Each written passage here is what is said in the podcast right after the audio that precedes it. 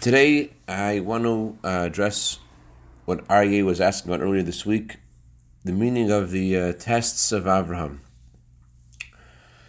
There seems to be a pattern in the way Hashem tests Abraham, and it doesn't seem to be uh, something that's that's positive. It seems something that really evokes wonder because the pattern of way Hashem tests Avraham throughout Avram's ten tests, which is really the subject of these two Torah portions, is that Hashem builds him up and promises him things, and then suddenly smashes his dreams to pieces. Hashem blows up Avram and builds him up as this is what's going to happen. And people ask this question on, on a personal level, you know, why does Hashem disappoint me? I, I just seems that after I started to keep making steps in my life in, in Yiddishkeit and making steps forward, that's specifically when I uh, am getting disappointed by Hashem. It's specifically when I make these steps that I see this this disappointment. So the question is, why why does Hashem disappoint Abraham, and why do we feel sometimes Hashem disappoints us? And it's not like that we don't know that Hashem takes care of us in the end. The question is, what's the point of that test, that initial test? What, what is that initial test for? Why does Hashem, throughout the story of Abraham, build him up and then push him down? The very first words we read in this week's Torah portion. Hashem tells Avram, Avram, you know what? Don't live where you're living. I have a much better idea for you. I'm going to give you a new space to live. It's going to be wonderful. You're going to be famous. You're going to be rich. To have children. Come with me.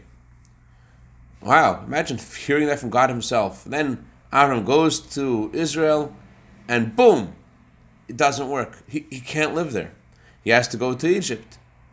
And he goes to Egypt, it's not like there's a parade waiting for Avram in Egypt. He goes to Egypt and he has to put his wife in a suitcase to get her through customs. And then she's abducted and discovered. It's the same way Avram is is tested again, but not just he's tested. It, it's a he is sent a direct disappointment after being built up.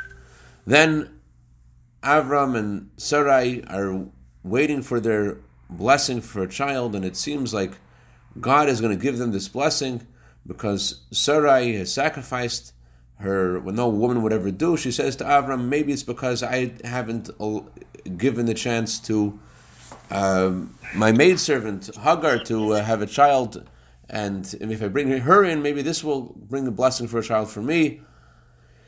And instead of working, Avram and Sarai remain childless. Not only that, but there's Avram is forced to send away Hagar, and not only that, but finally, finally, finally, Avram and Sarai are, are given the promise of a child being born, and the child is born and instead of them being able to celebrate this child, they discover that Yishmael is torturing Yitzchak. Some commentaries say he was torturing him by indoctrinating him, trying to indoctrinate him into into uh, uh, adult uh, to, to, acting in a um, promiscuous way. Some people say that he was trying to kill him. Uh, it's probably in our in our days, you could a parallel for this is the older boy having a smartphone and the younger boy listening to his wise older uh, sibling or friend. It's, lethal. Hashem. So Avram is forced to send away Yishmael from the, the boy he, he loves. Talk about Akedah Yitzchak is also Akedah Yishmael. Avram loves Yishmael and God forces him, after waiting so long for a child, to send away his beloved Yishmael from his house. He didn't want to do that. And so again, Hashem builds him up, promises him, he is given this child Yishmael, and Hashem says, no, send him away. And now Yitzchak, Hashem, at the end of Parshas Vayera, the final test of Avram, the child he's waiting for for so long, the same thing happens again. You, here's a child you waited for, you hoped for, you, you wanted this child, you got this child. Okay, now you have the child. Okay, now now now I want you to, to, to slaughter him. Okay, Hashem didn't use the word slaughter him, and the Talmud explains that Hashem uh, only told him to offer him on, on the on the uh, altar, but not actually to slaughter him, and that's why Hashem didn't really change his words. But that's definitely the test that Avram was given, that Avram was presented with. Now take this son that you have and slaughter him. So the question is, why does Hashem disappoint Avram again and again? Avram withstands the tests, fine. But what's the point of all these disappointments? What, what does this mean? So there is a medrash that says the following: Hashem tzak God tests the righteous, and the medrash has three parables to explain the meaning of God's tests for the righteous. First, we have Rabbi Yonason. Rabbi Yonason says that when a glass blower makes a jug, he doesn't he doesn't check the inferior jugs. He knows if he takes a little hammer and taps the inferior jugs, they'll shatter. What jugs does he check? He only checks the jugs which are which are strong. Second parable was given by Rabbi Yossi. Rabbi Yossi says that in order to make flax, you have to really you have to really uh, work very hard in the flax to to uh, get the the uh, fabric out of the uh, out of the seeds, and you have to comb it with iron combs, and it's a really good. It, looks like, so to speak, that you're hurting the flax, but on the contrary, that's how you make the flax to become the material, the linen that you're trying to uh, produce. That's it's specifically by by working so hard on it. Then we have the third parable of Rabbi Eliezer. Eliezer says that he gives a parable of a person who has two cows, and he one cow is stronger than the other, and the reason why he you puts the heavy weight when he's plowing the field on the stronger cow is because a stronger cow can handle it. So these, these are the three parables, but they're not just three different parables. These three parables are three different reasons for tests. By the way, if you put your screens on I could see your handsome faces, it would actually, uh, actually things make things a lot better. Anyways, so there's three reasons for tests. The first opinion of Rabbi Yonason is not just a random parable. His parable expresses a point. His parable is about the glasses and how you t- you test the glasses that can make it. You don't the, the the glass blower doesn't know which glasses will make it or not, but he does know in general that there's a certain kind of glasses that might make it, and therefore he doesn't tap the glasses which are inferior. He only taps the glasses which are really good. So in a similar way, Hashem doesn't challenge everybody. Hashem challenges those who he thinks can make it. And why does he challenge them? he challenges them to see if they'll make it.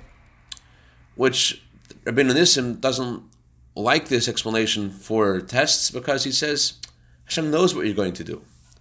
But perhaps Rabbi Yonason just means it's in order for you to know that you can overcome a test. Perhaps the purpose of a test is to expose your inner strength. That's a Yonason.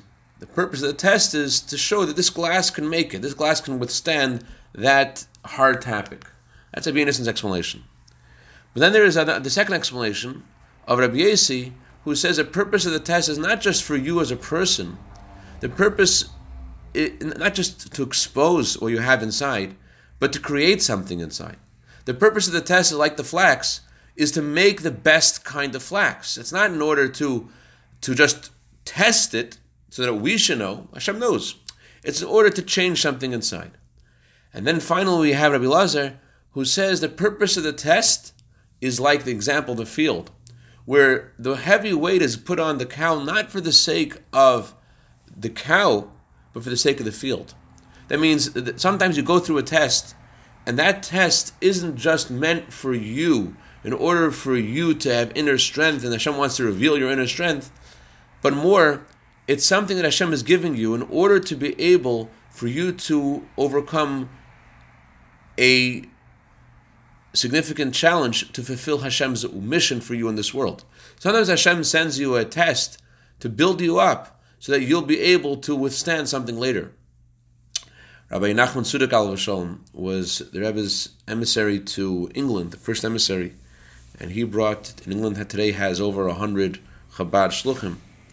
And England isn't the, uh, England isn't, isn't the, um, how should we say, the most jovial place, the most merry place. Yeah, they have their tea time, but it's not like, like you would expect a Chabadnik going over there with, uh, his Chabad, you know, na na na na na na, to to to to be so uh, successful. And he had a dinner after 50 years in in London, and he got the highest honor in England you can get. It's not just being knighted; he got something beyond being knighted. Whatever he got, like the highest honor you can get in the country, and all of his uh, supporters and friends and community members all come to this dinner. And at the end of the whole dinner, they have this little farbrengen. And by the farbrengen, uh, one of Mordechai, great to see you. By the Farbrengen, one of the uh, one of the Hasidim, the new Chabad rabbis who had joined the ranks more recently, asked Rabbi Sudak, "Tell me, what is your secret? How were you able to withstand?" He said, "the the hard years, the first hard years. The first years are the hardest. How did you withstand those first hard years?" So Rabbi said the following. He said, "When I was nine years old, I grew up in Tashkent." In Tashkent, there was an underground Chabad school. And every day I would leave the school at nighttime, when it was still nighttime, and I'll come back at nighttime because I didn't want to get caught. But one day I had to come back during the day, and that was Friday, because I had to come back before Shabbos. So one Friday, I'm walking back from school, carrying a chumash, and I feel, on the way home, I feel a tap on my shoulder. Without looking behind me, I knew immediately who this was. This was a KGB officer, a towering six foot KGB officer.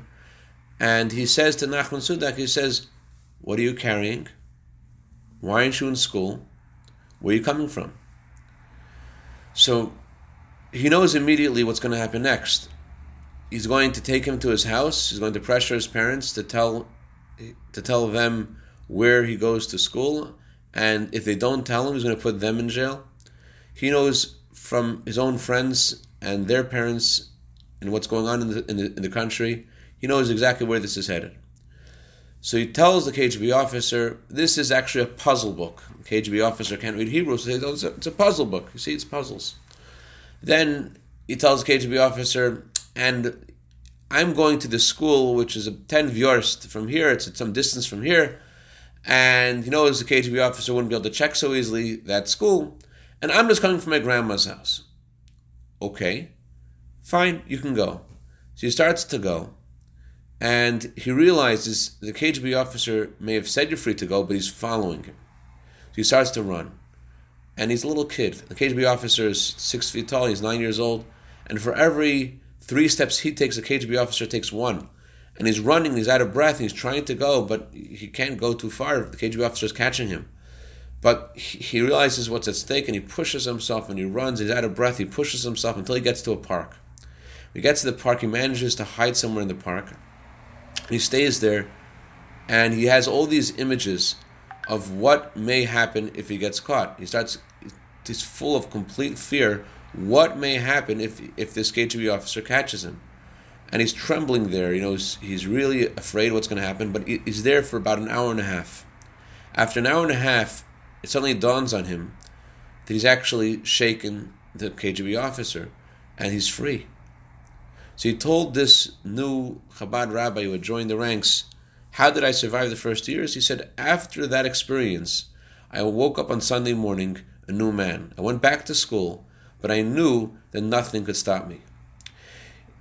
Sometimes Hashem sends you a test to summon within you inner strength you don't know about for the purpose of something that you have to contribute to the world. The disappointments that Avram experienced certainly a disappoint. Certainly they hurt, but they actually created something within Avraham. Someone told this to me. I don't know if this is has a source or not.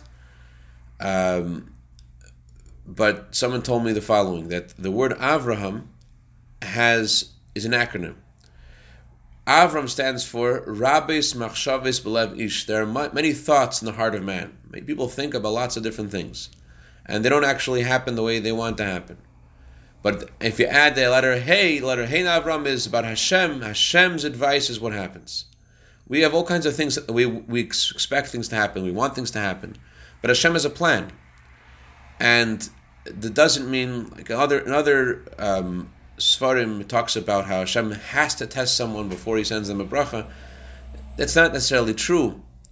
Uh, Hashem can send the brachas without the tests, but we do know the Gemara says that there is no creature that Hashem has created that does not experience a test. And although we pray every day, do not bring me to a test, the Frierdiker Rebbe says that we're not actually asking not to have the test.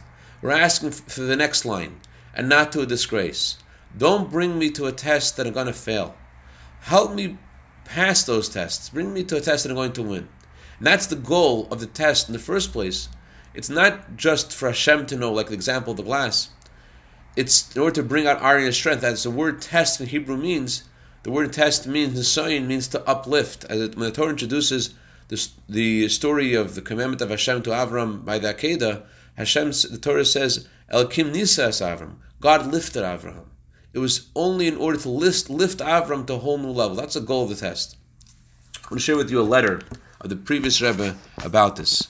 The Frierdiker Rebbe, of course, we know the Frierdiker Rebbe's biography, the incredible um, challenges Frierdiker Rebbe had. Listen to this, it's unbelievable. Milvad asher Every person has, in their lifetime, certain set patterns. Yimei there are the days of childhood, Narus, there's a day days of youth, Bachrus, days of of being a, uh, uh, a little older than that, a little older than than childhood. You're a, a, a uh, young man, and there are also different kinds of um, talents every person is given. Some people have average talents. Some people have luminous and amazing talents. The, the, besides all of these common staples that we find in every person, divine providence causes certain specific time periods to happen to a person that sometimes change the nature of, of a person and they develop their talents.